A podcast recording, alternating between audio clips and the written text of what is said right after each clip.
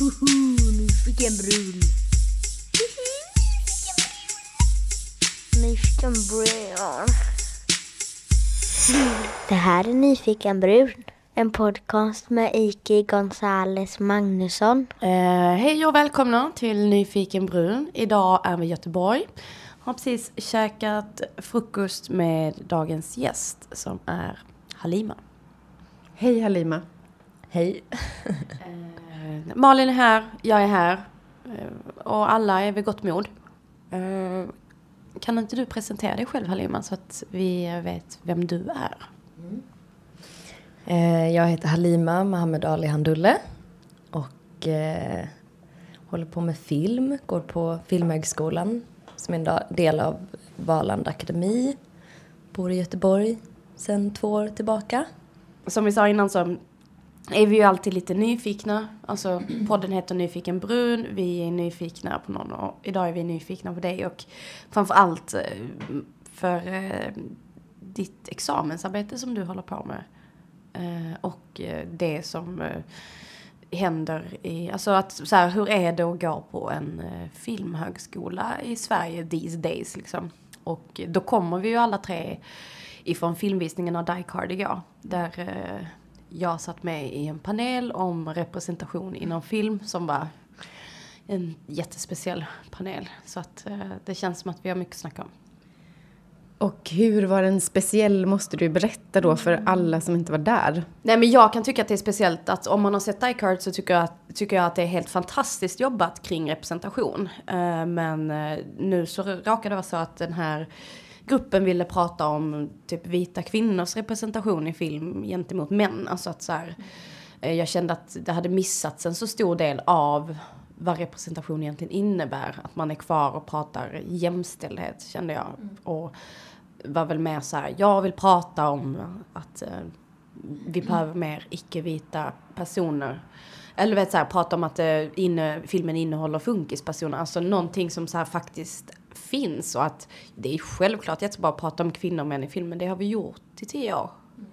Så att vi måste vidare. Så att, och det, det, var ju, det är ju ganska typiskt när man sitter i såna här Eh, samtal att det var ju då bara jag som inte var en vit kvinna. Mm. Eh, och publiken var ju också, alltså det var ju ett vitt hav. Mm. Eh, så att det är så, jag är ganska trött på att hamna i de eh, situationerna liksom där man undrar varför är jag här och pratar vi med mig eller pratar vi om mig? Mm. Och samtidigt, ja, man kan inte, alla befinner vi oss på olika ställen i livet av vår feminism eller vår analys. Men jag börjar så tröttna på att vara snäll och sitta där liksom. Så att jag...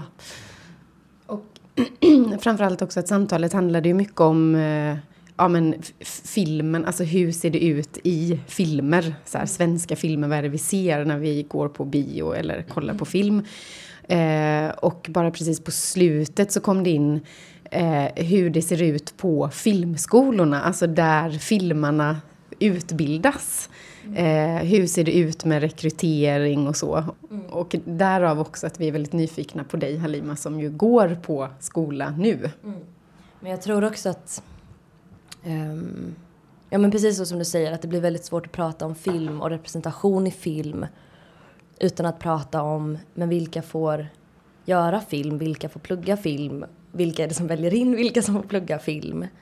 Um, och jag tror att innan jag började plugga konst på något sätt så hade jag någon extremt naiv bild av människor som höll på med konst. Också för att jag kommer från en familj som liksom har flytt till Sverige och eh, har alltid varit arbetarklass, om inte lägre. Um, Och, och att, att pl- hålla på med konst och att plugga konst och lägga massa pengar på det är något som är extremt absurt ifrån det jag kommer från. Så att jag hade nog en extremt romantiserad bild av konstelever och tänkte att gud, när jag kommer dit, alla kommer liksom vara feminister och antikapitalister och liksom antirasister och alla kommer vara så bra och det kommer hända så mycket bra och jag kommer liksom lära känna vänner för livet, typ. Och så kom jag väl dit och märkte att gud, det här var ju nästan värre. Det är nästan värre med de här människorna för att de har, har tillgång till information. De har tillgång till en analys. Eh, de har liksom tillgång till någon slags medvetenhet, men så som jag tycker aktivt väljer att inte ta del av det överhuvudtaget. Um, och det tror jag är ännu farligare än människor som inte har den tillgången. Men. Jag hänger inte med aktivt ta del av. Vad är det de aktivt inte tar del av? Men de tar inte del av att... För att man måste ju ändå tänka att mestadels utav dem... Alltså, majoriteten av konstelever, i alla fall på min skola, är liksom medelklass. Om inte högre. Eh, de kommer från familjer som... De flesta liksom har föräldrar som är akademiker eller också konstnärer. De har liksom ändå fått ta del av en attityd eh, som ändå är mycket mer medveten, tycker jag, än vad jag har fått gentemot mina föräldrar.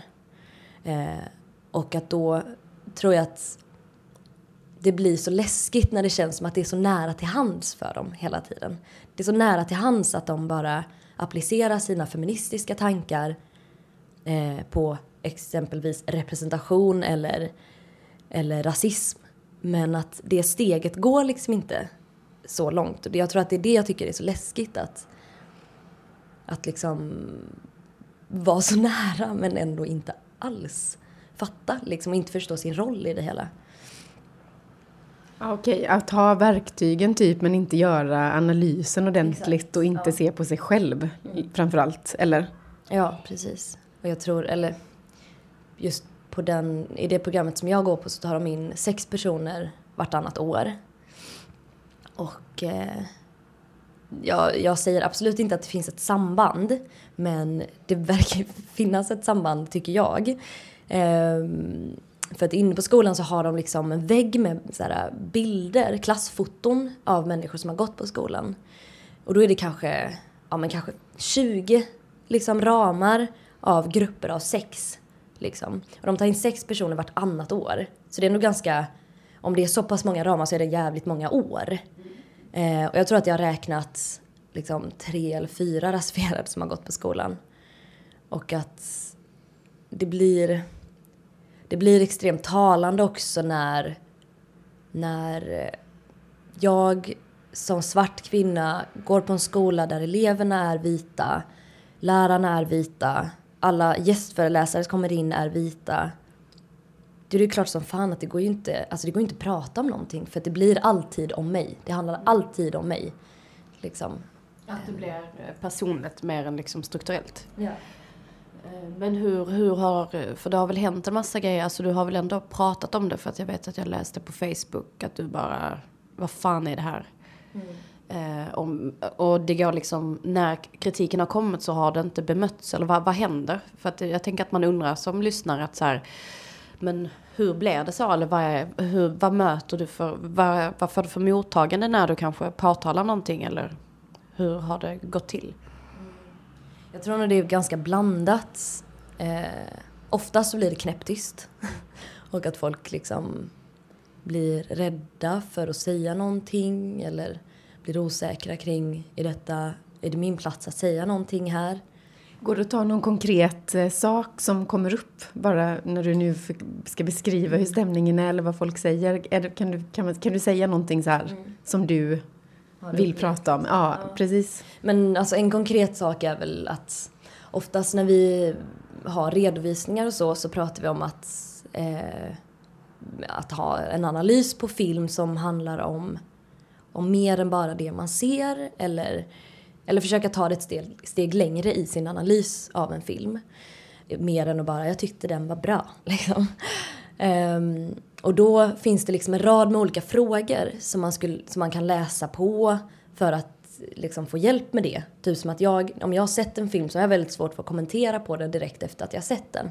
Och då kan man alltid ta sig till de här frågorna. Som så här, konkreta bra frågor som kan leda till någonting. Och i de frågorna så finns det jättemycket om liksom, vad hade hänt om huvudkaraktären var en kvinna istället för en man. Och massa sådana saker och representation på det sättet. Men ingenting alls eh, liksom angående rasifierade och vithetsnormer. Och att när det har varit tillfällen där jag kanske då har kommenterat någons film och frågat liksom, varför har du enbart vita människor i din film när du har jättemånga människor. Alltså när det kanske inte bara handlar om två personer. Utan det handlar om liksom tjugo pers. Och du har inte en enda rasifierad person. Är det ett medvetet val? Då kan det bli knäpptyst.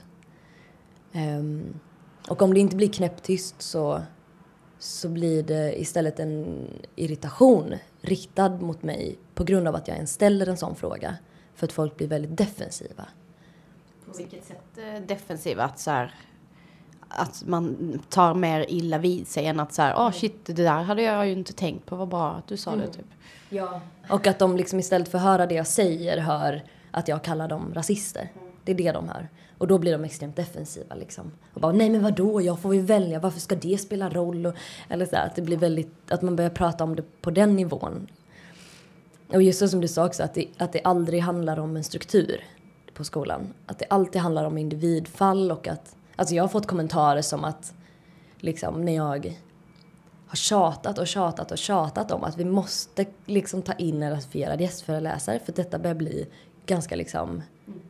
Eller så här, jag blir bländad liksom.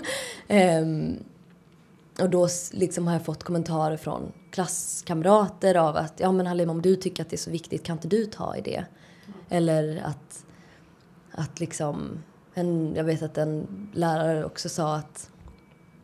Eh, för att jag hade tjatat om detta från att vi hade börjat på skolan. Och så hade gått två år i min utbildning utan att någonting hade hänt. Och, och då tog jag väl upp det igen och var väldigt eh, hård med det liksom. Och då tror jag att han blev väldigt irriterad och sa... Jo men anledningen varför vi inte har några rasifierade gästföreläsare är för att det inte finns några... Alltså när det handlar om, när det ligger på den nivån, då blir det också extremt svårt att ens, det blir så svårt att bemöta det överhuvudtaget. För att vad ska jag säga? Eller du vet, ja. Vad ska man säga till en sån sak? Det blir ju igen att skjuta över ansvaret. Det blir ju att du då ska gå till din dator och mejla en lista ja, på så här tjugo bra föreläsare. Mm. Alltså det blir igen att det är du som hela tiden ska dra i det och mm. det blir ditt ansvar. Mm. Och så har det blivit också. För några veckor sedan så hade vi en ganska stor redovisning eh, där vi skulle, så som de beskriver det, presentera som sex nya filmregissörer. Eh, och då skulle vi ha någon som opponerade på våra projekt som vi kunde sitta ner och, och få frågor från och liksom ha, ha ett samtal med. Efter vi hade liksom framfört våran grej. Och då hade jag liksom föreslagit att vi skulle ha Athena Farooqhzad. Eh, Och bemöttes med extrem, liksom. Och jag tänker ändå att, att hen är, eller mina ögon mer så här, accepterad i svensk kultur på ett sätt.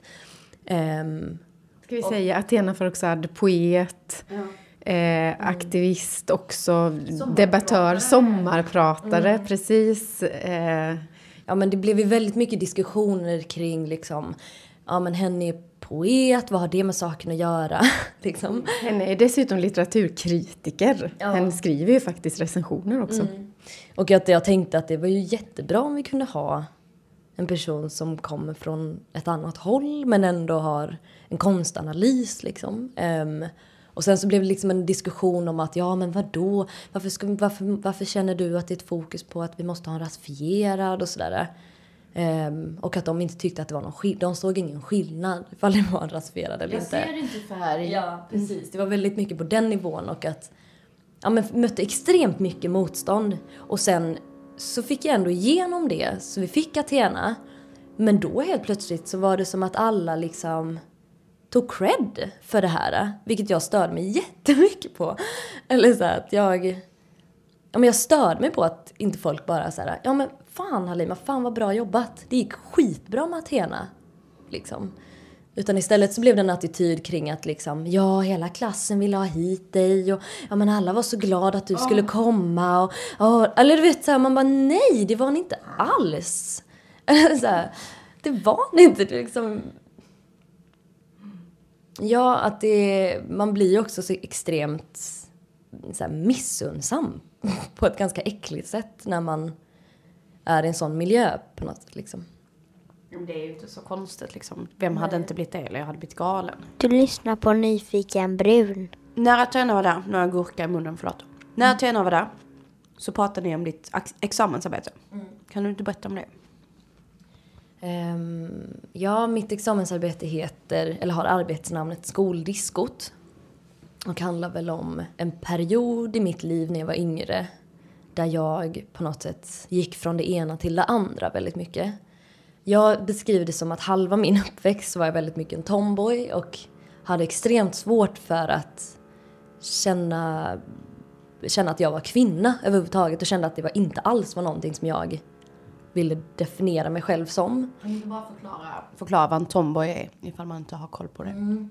En tomboy för mig är väl en person som eh, har ett mer så här, traditionellt maskulint uttryck.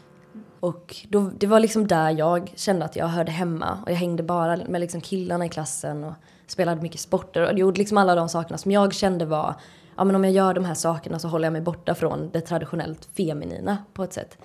Och sen så, för det ändå ville du på något sätt? Eller vadå? Du ville aktivt det? Jag ville aktivt det. Hade jag liksom kunnat så hade jag nog gjort det ännu mera i mitt ut- uttryck. Men sen så, liksom när jag var runt tretton fjorton, kanske lite yngre, så började jag liksom spela basket och började hänga med. För att i, i det laget så var det nästan enbart rasifierade tjejer. Och det var liksom en grupp med tjejer som kom från en skola som inte var min skola. Och de hade liksom en helt annan ingång i allt på något sätt. För att jag växte upp i en väldigt vit skola. Och de kom från en skola som var liksom nittio procent liksom rasifierade. Mm. Och när jag lärde känna dem på något sätt så blev det som att det blev någon slags ingång. Både till, till hur jag såg mig själv som, som svart gentemot andra. Och hur jag såg mig själv som... Alltså, och i min så här, sexuella identitet på något sätt. Och att då var det väl en händelse av att när jag var på ett skoldisco. Eh, där jag tidigare då alltid har varit liksom, väldigt tomboy-aktig. Liksom, och... Den som sprang runt med killarna, typ klättrar ja. i ribbstolarna. Ja, eller jag kan bara känna igen mig. Det var väldigt mycket så. Spelade pingis istället för att dansa typ. Och kommer dit och har liksom blivit uppsminkad av de här tjejerna och uppklädd av de här personerna. Och jag är helt, helt, helt annorlunda. Och kommer in och möts av en extrem, liksom, ja, en blick av andra människor som var väldigt äcklad av mig på något sätt. Och att det var, eller, vi liksom, då när vi kom till diskot så började vi dansa och då var vi med några killar som också kom från deras skola.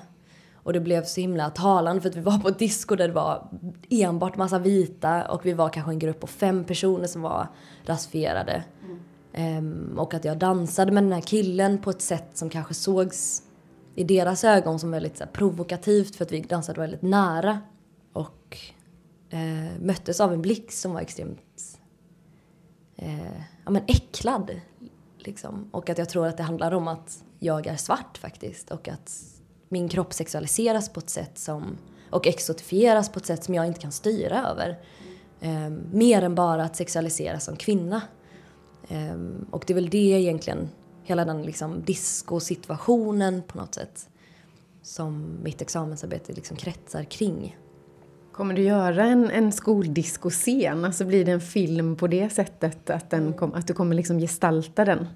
Jag kommer, alltså det kommer inte vara riktigt den scen eller den händelsen liksom. Men det kommer handla om tre tjejer som går på ett skoldisco och dansar på ett sätt som inte anses vara okej och blir utslängda. Så det är det filmen kommer handla om liksom. Men tänker du då att den här skoldiscoscenen, kan du liksom applicera den på filmvärlden över stort? Oj. Ja, bra. Ja, det är imponerande. Jag är pigg idag alltså. Alltså på något sätt så kan jag det. På det sättet av att det fanns ingen skillnad i hur jag var klädd eller hur jag dansade gentemot de andra liksom, tjejerna i rummet. Men mina aktioner dömdes alltid på ett annat sätt. Och det känner jag väldigt mycket i filmvärlden. Att antingen... så är jag osynlig eller så exotifieras jag. Det finns liksom inget... Det finns ingen plats där jag känner att jag väljer själv hur mycket jag kan ta del av ett rum och hur mycket jag inte kan ta del av ett rum. Eller hur mycket jag vill vara med eller inte vara med. Vi bjuds oftast in på så här olika filmmingel när det är filmfestivaler och så. Och det, det är nog den mest problematiska platsen. För då är det alltid, alltid de två olika. Liksom. Antingen så är jag helt totalt osynlig. Och folk nästan blir förvånade när jag säger att jag pluggar på den skolan. Eh, eller så är det liksom att folk flockas runt den. Som om jag liksom vore en apa som ska... Eller vet du, och det blir liksom alltid den där... Ja, hur är... Ja, men... Ja, men jag håller med dig. Det borde vara fler, bättre representation i svensk. Ja, du vet så. Och detta är liksom regissörer som har gjort liksom trettiotal filmer med enbart vita människor. Alltså det blir sån extremt absurd situation. Och att jag alltid jobbar med så här extremer hela tiden. Och det går liksom inte landa någonstans i mitten riktigt. Så på det sättet så tycker jag att det är väldigt likt. Du visade något klipp från ditt arbete som jag såg. Som var så här...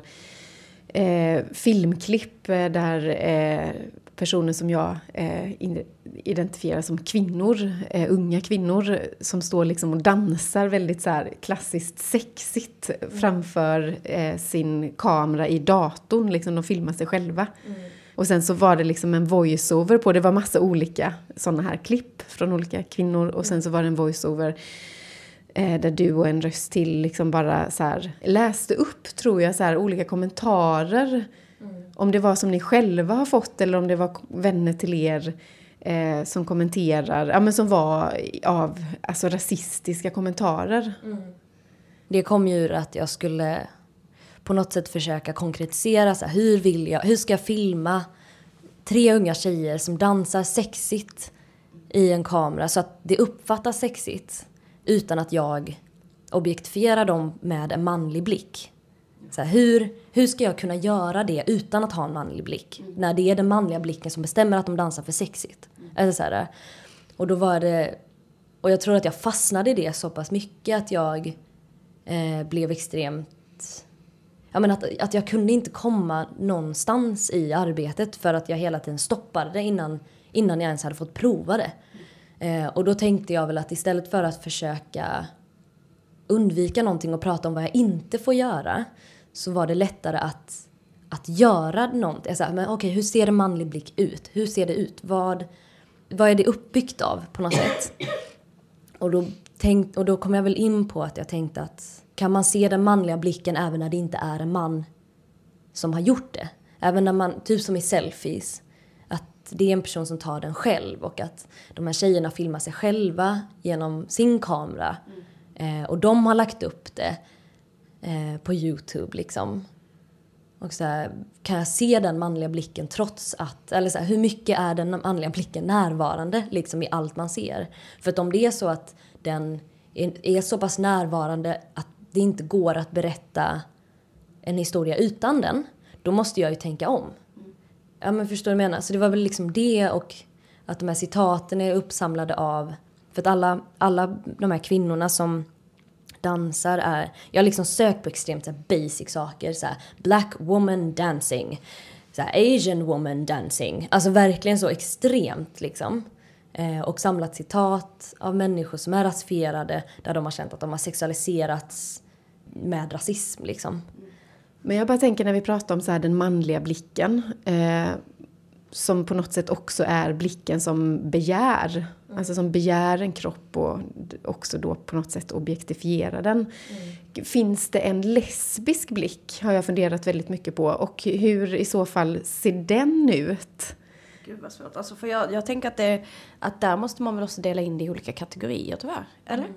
Alltså för att det finns ju lesbiska som jag tror tittar med en manlig blick. Mm. Slut. Eh, och sen så tror jag att det finns lesbiska som säkert tittar med en lesbisk blick. Men att det är väldigt svårt att... Eh, alltså just för att den manliga blicken är så alltså indoktrinerad i hjärnan. Liksom, att jag skulle säkert kunna titta med en manlig blick och säga, men gud. Alltså... Eller förstår ni mm. hur jag menar? Att det är så himla lätt att du hamnar i ett, ett eh, mönster som kommer från samhället. Du är så himla van vid det. Mm. Att så sitter man där och bara, wow, nej, fy. Alltså, mm. att, men att, att jag tror att det är så... Jag liksom skulle nog aldrig kunna komma på någon som bara, men den här personen kollar nog alltid bara med en jättelesbisk blick. Eller mm. utan... Jag tror inte det, eller jag tror faktiskt inte det är möjligt riktigt. Eller så här, om man bara pratar utifrån de här tjejerna som dansar. Om, om det skulle kunna vara en sån situation där man känner av att det är en lesbisk person som dansar inför en annan kvinna, så tror inte jag att det handlar så mycket om om det hade sett annorlunda ut gentemot liksom hur hon rör sig eller vad hon gör eller så, utan mer att det är, jag vet inte hur jag ska förklara, men mer att det handlar om att den, alltså den lesbiska blicken kan ju också vara att man säger att det inte är möjligt på något sätt. Förstår du vad jag menar? Att var, mer... var det inte möjligt? Nej, men att det inte är möjligt att avstå från den manliga blicken. Mm. Förstår du vad jag menar? Att det ja. kan ju också vara en lesbisk blick. Att det inte möj... Också typ som att så här, utifrån vad en känner är sexuellt upphetsande. För det är det de gör. De dansar ju på det sättet för att de vill sexuellt upphetsa någon annan. Och om den, om den liksom upphetsningen... Om det har satts lagar kring och regler kring hur en blir upphetsad och vilka bilder som man blir upphetsad av, som hela tiden skapas utav män och är för män, så tror jag också att det är väldigt svårt att känna att man blir upphetsad av någonting som inte är det. För att man har levt med det så pass mycket tills att man har börjat gå med på att jo, men en tjej som liksom dansar på ett visst sätt med hennes rumpa tycker jag är upphetsande. För att man, alltså det finns ju liksom ingenting annat. Att den lesbiska blicken kanske inte handlar om att ge ett svar så här, ja men exakt så här ser den lesbiska blicken ut, utan att det kan också bara vara avsaknaden av det gör ju också att det blir en lesbisk blick på något sätt. När ni hade Club Cake, den här hiphopklubben på en, ett ställe här i Göteborg som heter Nef, och där ni hade så här video, alltså ni projicerade ihopklippta filmer med så här mm. bara massa rumpor som så här twerkar typ. Eh, och fick ju jättemycket kritik från massa lesbiska just att det var så ja, sexistiskt. Mm. Och hur kan ni göra så?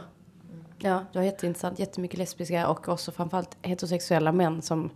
Jag vet inte, de inbillar sig väl att de var feminister. Bara, jag ville kritisera den här videon. Mm. Alltså, också bara, men det är just nu du tar, tar ifrån mig min kropp. När du gör det. Mm. Alltså, just utifrån vems ståndpunkt och varför. Varför skulle vi inte kunna få visa när någon dansar? Liksom, som... mm. Alltså, jag tycker det är extremt rasistiskt också. Eller det har, det har skett så mycket med så här, hur folk ser på så här, twerkandet. Och att jag tycker att det är så roligt hur... Hur det verkligen alltid handlar om två olika sidor. Som, antingen att man verkligen tycker att det är, att det är ofeministiskt på något sätt. Eh, vilket jag tror kommer från en rasistisk värdegrund av att det är en viss person som håller på med twerkande. Och att det är en viss typ av kropp. Och att den inte är en vita. Och att den kroppen också sexualiseras på ett sätt som gör att vita tycker att det är vulgärt. Liksom. Eller så handlar det om att folk eh, hyllade så pass mycket att de inte förstår kontexten. Att en massa vita liksom, tjejer går runt och liksom idolförklarar Nicki Minaj utan att... Eller så, och och liksom på något sätt approprierar på, på någonting som de heller inte vill stå för och kämpa för. Utan att de vill liksom bara ta de där attributen som är det här coola och hippa och liksom häftiga. Och liksom adoptera det, men de vill inte heller... prata om svartas rättigheter. De vill inte heller kämpa för det. De vill inte heller leva antirasistiskt. Och, eller så, jag tycker twerkandet blir sån extremt tydlig punkt där alla de sakerna möts. Och att det är så extremt rasistiskt eh, sätt. Eller det är ett väldigt rasistiskt sätt hur folk avläser det. Ja. Det är också så typiskt för idag. Ja, men okej, vi kör en hiphopklubb. Vi visar twerk. Vi visar Nicki Minaj. Vi visar rövar. Och då, då kommer liksom hela... Men du vet verkligen så himla många och det är liksom antifeministiskt, det är det här, där, där, där. Mm. Och sen så går man på eh, en feministfest och så stödar vita scenkonstnärer och klarar av sig nakna och pratar om mens. Mm. Och det är liksom ingen som, och det, det är så himla typiskt mm. att just, men vita scenkonstnärer är ju bara nakna liksom. Det är ju bara en stor exhibitionistfest. Men det är ju aldrig någon som liksom, ja men jag tyckte det här var antifeministiskt. Men direkt när det blir en annan kropp, då är det ju liksom... Uh, och att jag vet inte, det är så, så så sjukt att man inte ens tänker efter och går fram till mig när jag står där och det är min klubb och säga det mm. och liksom inte ens reflektera mm. att inte tänka efter, vad gör jag nu? Mm. Fy. Också när vi pratade om den lesbiska blicken så var det som att jag var på väg att säga att jag vill inte ha den lesbiska blicken för att um, för mig så är den lesbiska blicken väldigt vit um, och har väldigt svårt för att kunna förstå mig på den överhuvudtaget, eller liksom lesbiskhet eller eller så i lesbianism. Ja. Och så liksom ett så här konkret exempel på det är att jag spelar roller derby med Göteborgs roller derbyklubb här. Och där känner jag nog av det väldigt, väldigt mycket. Att jag liksom... Att det, för mig så tycker jag att det är en väldigt så här basic frigörelse. Precis som du sa innan också, typ när någon precis har fattat att de är feminist. Mm. Och att det är den här extrema, liksom exalterade liksom, reaktionen till det. Det kan jag tycka händer väldigt mycket i derbyvärlden. Gentemot hur, hur man... tänker med sin kropp, vad man har på sig, vad det är för namn man har. Liksom som derbynamn, att det är väldigt mycket liksom så här, fitta, blad, blad, blad, blad. Ja, men mycket liksom... Det är så, mycket så här pussy power pussy, typ, ja, eller precis. För att uttrycka mig jävligt precis. Klyschigt. Ja. Men... Men jag bara kommer alltså till... att du dansade när du gjorde pussy power, liksom all-dansen. Jag gjorde en liten rörelse, men jag kunde inte komma på något tufft namn nu vad alla heter. Men vad heter du kan vi ju ta till exempel då? Alltså jag har faktiskt inte bestämt mig, jag väljer mellan två namn. Jag tänkte att jag ville heta någonting som var lite jobbigt för de här vita queersen att säga. Hela tiden, och här kommer fuck white people. Ja men typ. Så nu funderar jag på, jag vill antingen heta black bitch. Men sen tycker, jag att min, sen tycker min lillebror att jag ska heta smal somal. Och det tyckte jag var så himla fint. Det tyckte jag var jättefint. Det kommer ju ta emot jättemycket. Och det är ju nästan alltid en vit person som är... Vad heter det? När man står och pratar. Konferensiär eller sånt. Ja, precis. Ja. Konferensiär, ja. Mm. Jag har ju varit det en gång. Mm. Mm. Eller, på roller derby. Ja, fast jag, var bara, jag fick bara vara med på ett hörn. För det var en så här... En, en vit humorkille som var liksom main. Jag var bara en sidekick som ibland sa hej, kom igen publiken. Ja men då i alla fall så har, ser det väl eller så här, i derby-sammanhang så känner jag väl att det är väldigt många gånger där, där det känns som att analysen inte tas ett steg längre och att det blir en väldigt ja men för mig en rasistisk och extremt sexistisk eh, sexistiskt rum. Typ som att jag var på W E T som är liksom, det är liksom de tio bästa lagen i Europa möts. Ja men då var det i alla fall på den här liksom stora avslutningsfesten så, så, var, liksom, så var vi på Moriskan i Malmö och det var liksom, hela Moriskan är fylld med enbart derbypersoner. Mm. Eh, och jag liksom står och dansar och helt plötsligt så, liksom, så ser man bara hur folk liksom tar av sig. Och jag liksom står i liksom ett hav av barbröstade vita människor som liksom känner sig... Alltså det, den här liksom, det är det jag menar med att jag tycker att det här med att klä av sig i ett sånt rum kan också bli så extremt sexistiskt och väldigt rasistiskt uttryck. Liksom. Eh, och se, att se det som en, så här, fri, en aktion i frigörelse tror jag är extremt basic. Eh, och det är väldigt mycket sådana saker som händer. Som att man, det var någon som var... För det är liksom inte frigörande för dig, tänker du? Det är inte du. Frigörande för mig. För att det handlar om att jag skulle aldrig någonsin klä av mig på det sättet. För att jag får en annan blick. Och min kropp ses på ett annat sätt. Det räcker med att jag dansar... vanligt dansar på en klubb och någon bara, oh, sexy mam. Alltså förstår du, det blir alltid sexualiserat på, en, på ett helt annat sätt. Och så här, det skulle inte ens vara möjligt för mig. Och för mig så blir det... Det blir så konstigt när man kan känna en stolthet i någonting utan att förstå vad det kan ha för bi, eller så här, biverkningar egentligen. Eller vad det kan betyda också. Och framförallt då liksom att det är en, stol, alltså det är en stolthet utifrån bara sina egna privilegier. Ja. Och att aldrig reflektera över det. Utan exakt. Bara, fy fan vad jag är fri. Alltså gött, vi hade det igår när vi bara dansar ja. I bara bröst. Och man bara, snark. Ja. Eller att det är, jag tycker det är konstigt att man inte reflekterar över det. Mm. Ja, men det är väldigt mycket sådana saker. Och att jag tror att det är det jag menar med den lesbiska blicken också. Att ibland så är det som att folk, eller jag kan känna en viss tendens att liksom... Att definiera det lesbiska med den typen av aktion. Eh, och, där, och då blir jag väldigt liksom... Nej, men det vill inte jag vara med på överhuvudtaget. Då vill inte jag liksom vistas i det rummet. Problematiken där är ju att det lesbiska rummet har inte ens erkänt för sig själv att det är vitt. Hur är det i Colombia? Du har ändå varit där en del. Mm. Nu vet jag inte hur mycket du har hunnit liksom ta del av lesbisk kultur där eller liksom queer community och så. Men liksom, hur upplever du, pratar de om lesbiskhet där? Nej, alltså där är det väl också ganska mycket så här, det är ju typ en gata som är fylld med gayklubbar, men det är ju inte jättesocialt accepterat. Alltså det är ju en, liksom, eh, det är jättemycket hatbrott. Och framförallt där min familj kommer från, eh, där det är väldigt mycket våld och gäng. Så är det liksom inget som, jag tror liksom inte att det finns någon samtalsgrupp som pratar om lesbiskhet.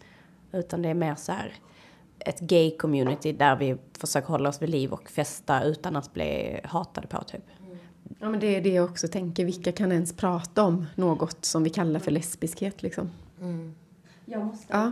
Okej, vi måste avbryta. Det här var ju superspännande att prata med dig, Halima. Mm. Nu ska Ike med tåg till Stockholm. Tack för att du orkar. Mm. Alltså, men du vet, ibland ska jag bara känna, men det är så himla, så himla bra med människor som, som dig som måste orka säga till. För att jag fattar ju också den känslan som att, men just det vi sa, att när strukturerna blir personliga. Mm. Och att då slutar du ju orka. Mm. Så jag vill mest bara så här, tack. Det här var Nyfiken Brun den här gången. Halima, vi bockar och niger. Mm, tack.